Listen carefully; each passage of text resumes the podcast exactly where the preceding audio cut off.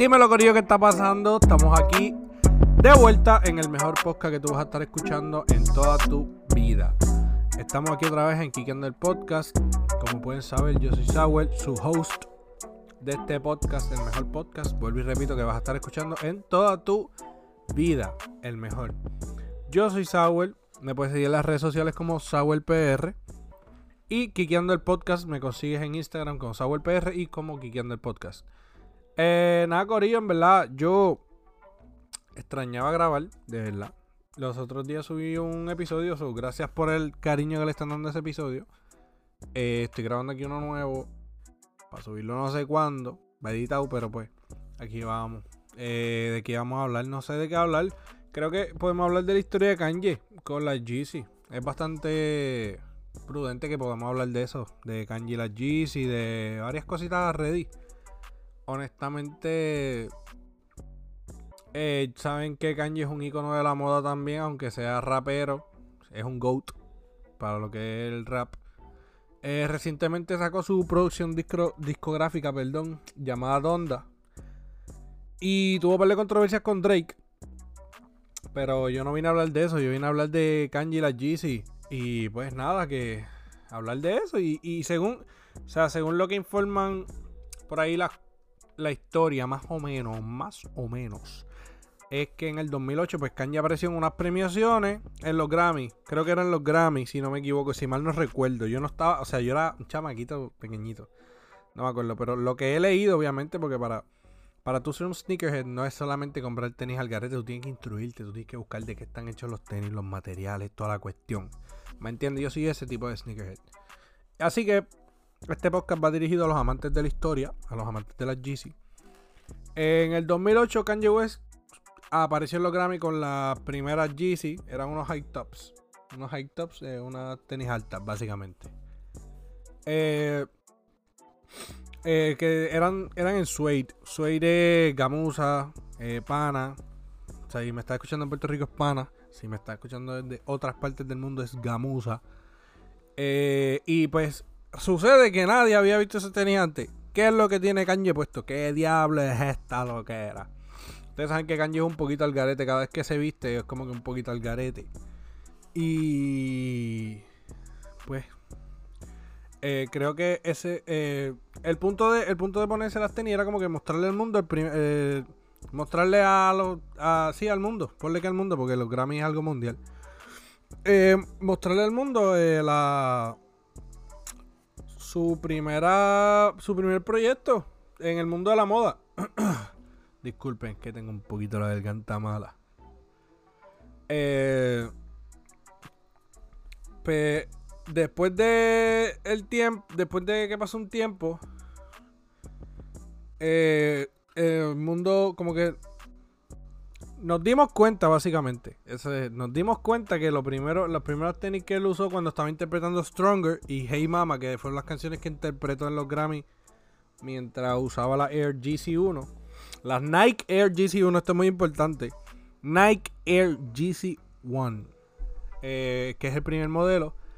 Que pues nadie lo sabía, pero la visión de Kanye siempre está más allá. Y esa tenis, eh, pues nada, se convirtió como que en, una de las, uno de los collabs más, más épicos, más brutales de toda la historia.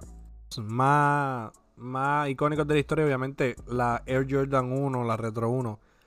Eh, el collab, es como que la, la, El collab, porque básicamente era una colaboración entre Nike con Jordan. Era un contrato que él tenía, pero anyways, no estamos aquí para hablar de eso. En otro podcast le hacemos la historia completa de la Jordan y de toda la cuestión. Eh, pues sí, eh, volviendo a lo que decía. Mierda, le di el micrófono. Anyways. Eh, que nada, que esta colaboración como que fue bien importante para todo el mundo y, y a la gente le gustó tanto que se convirtió en un icono de la moda. Y pues nada, él no sabía que eventualmente esto se iba a convertir en un imperio de la moda y mucho menos que iba a tener tanto hype con tantos millones de millones de fanáticos en todo el mundo.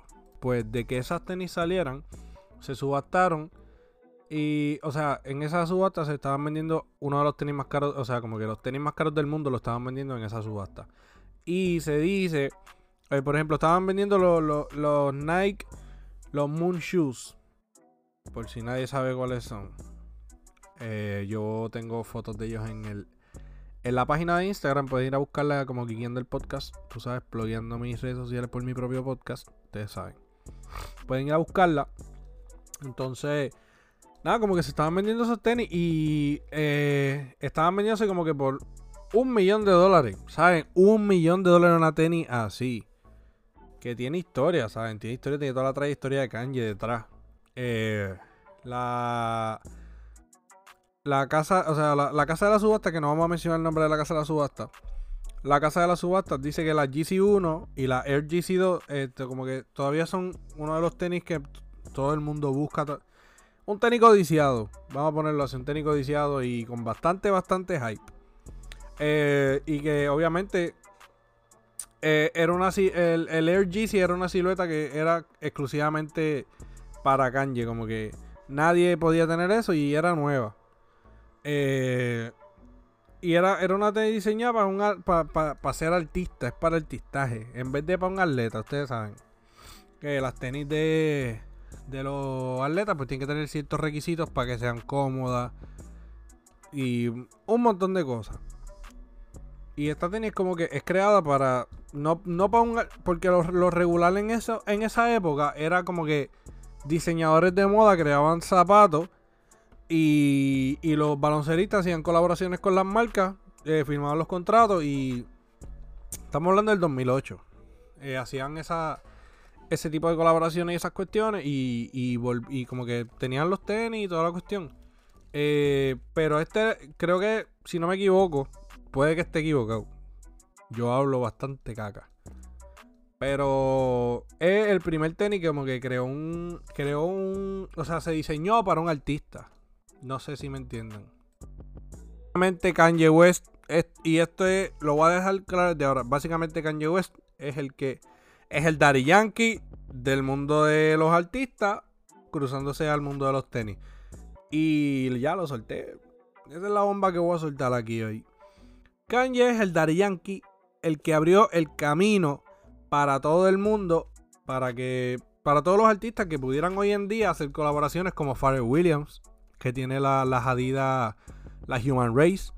Eh, ¿Quién más tiene tenis? Hay, un par de artistas que tienen tenis ahora mismo. Eh, la, eh, obviamente Drake con la OVO, la retro, él, tiene un contrato con Jordan. Travis Scott, que hasta ahora yo creo que es, o sea, el de ahora de este momento, creo que es el artista con más impacto.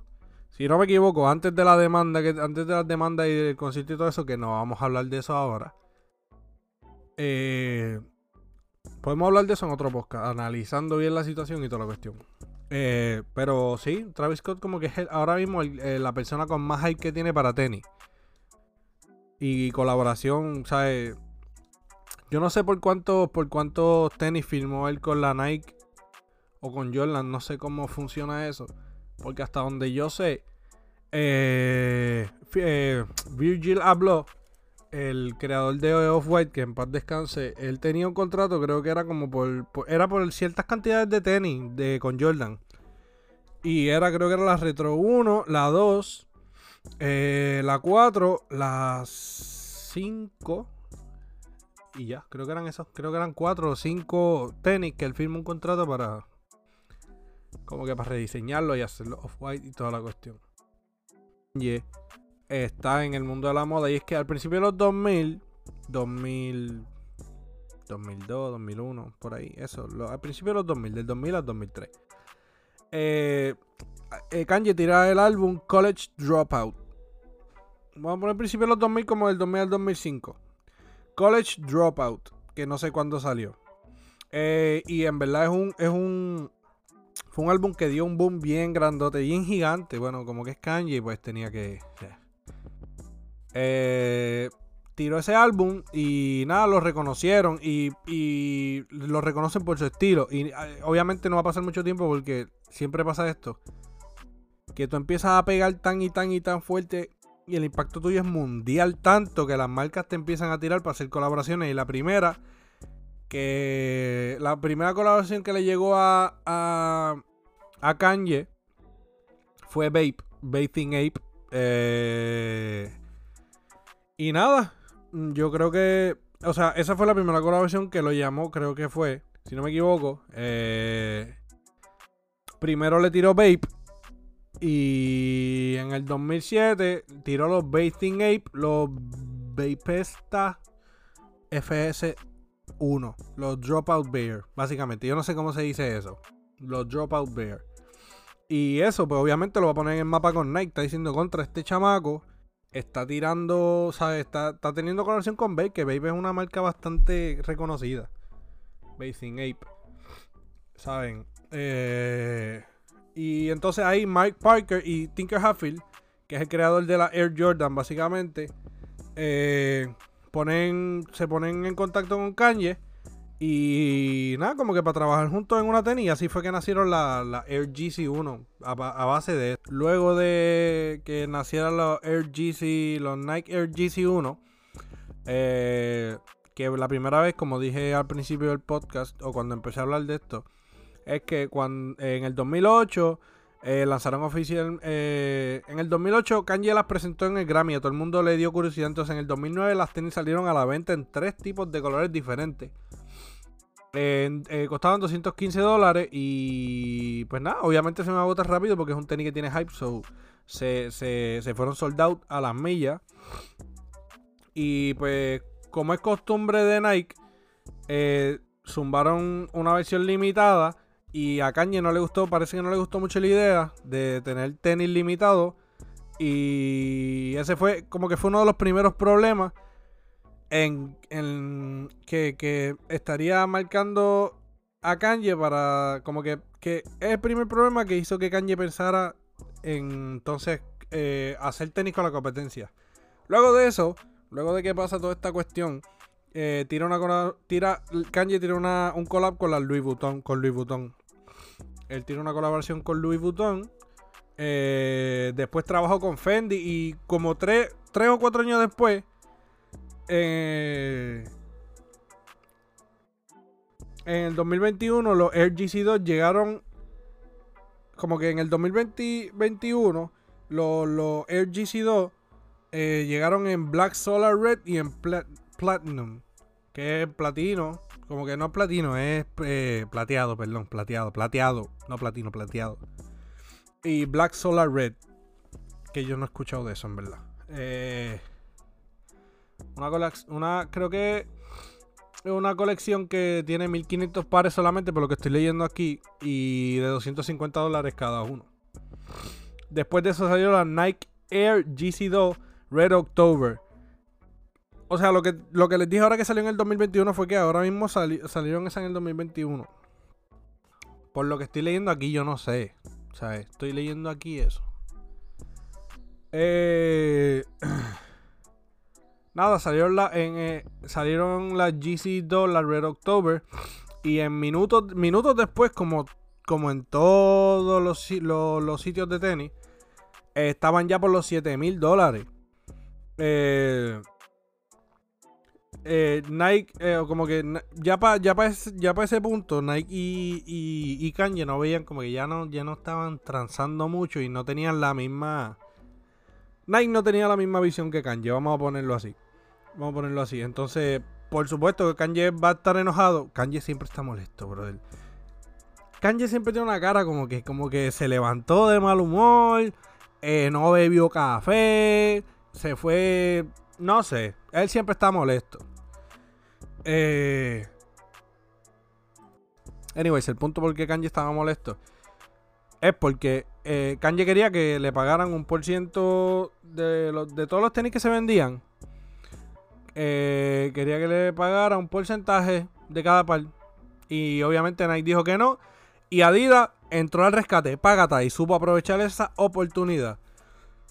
La tres rayas, bien conocida como la Adidas, la la marca de las tres rayitas, como todo el mundo le dice, eh, le dio un contrato de 10 millones de, 10 millones de pesos.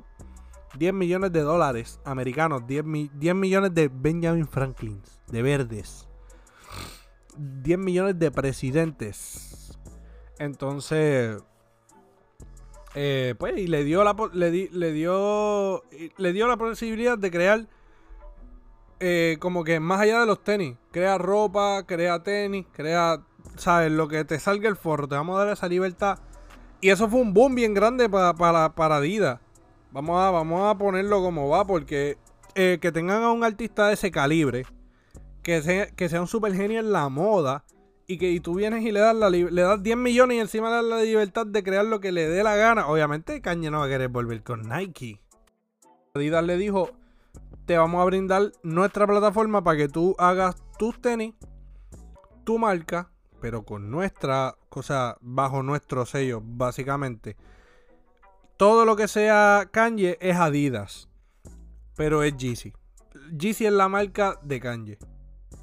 Eh, básicamente, un genio de este calibre a trabajar con una plataforma, a trabajar en una plataforma que te, que te da tanta libertad creativa y te dice, toma, toma, toma mi plataforma y haz, y haz la tuya.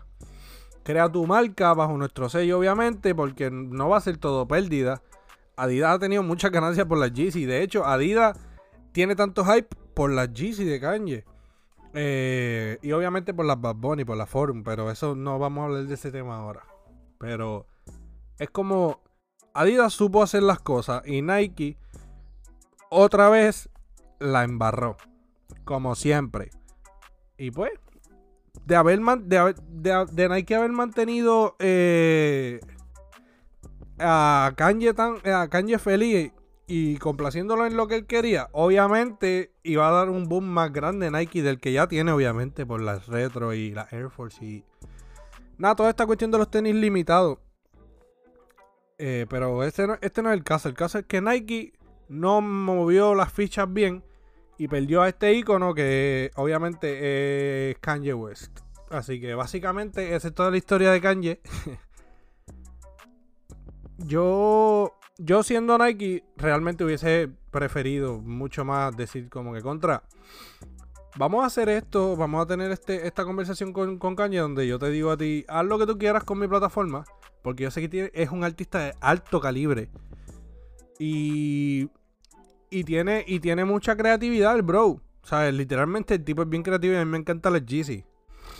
Eh, vamos a darle esta oportunidad para que él haga lo que él le dé la gana, haga una loquera y vamos a ver si se escocota. Y si no se escocota y es un boom, ¿sabes? Vamos a marcar la historia. Nike ha marcado la historia, repito, pero pues no subieron mover sus fichas bien, no hicieron sus diligencias y ahora mismo Jeezy está trepadísimo. No está más trepado que la Nike, obviamente, porque la Nike tiene historia, de mucha, mucha historia detrás, mucha, mucha. Pero Nike Nike no supo hacer las cosas y Adidas aprovechó eso para, para meterle. Corillo, gracias por escucharme. Si me quieren seguir en las redes sociales, me consiguen como SauelPR, S-A-U-E-L-P-R y Quiqueando el podcast. Me consiguen en las redes sociales, me siguen, pa, estoy subiendo todos los días contenido. Así que nada, Corillo, gracias por escucharme suave.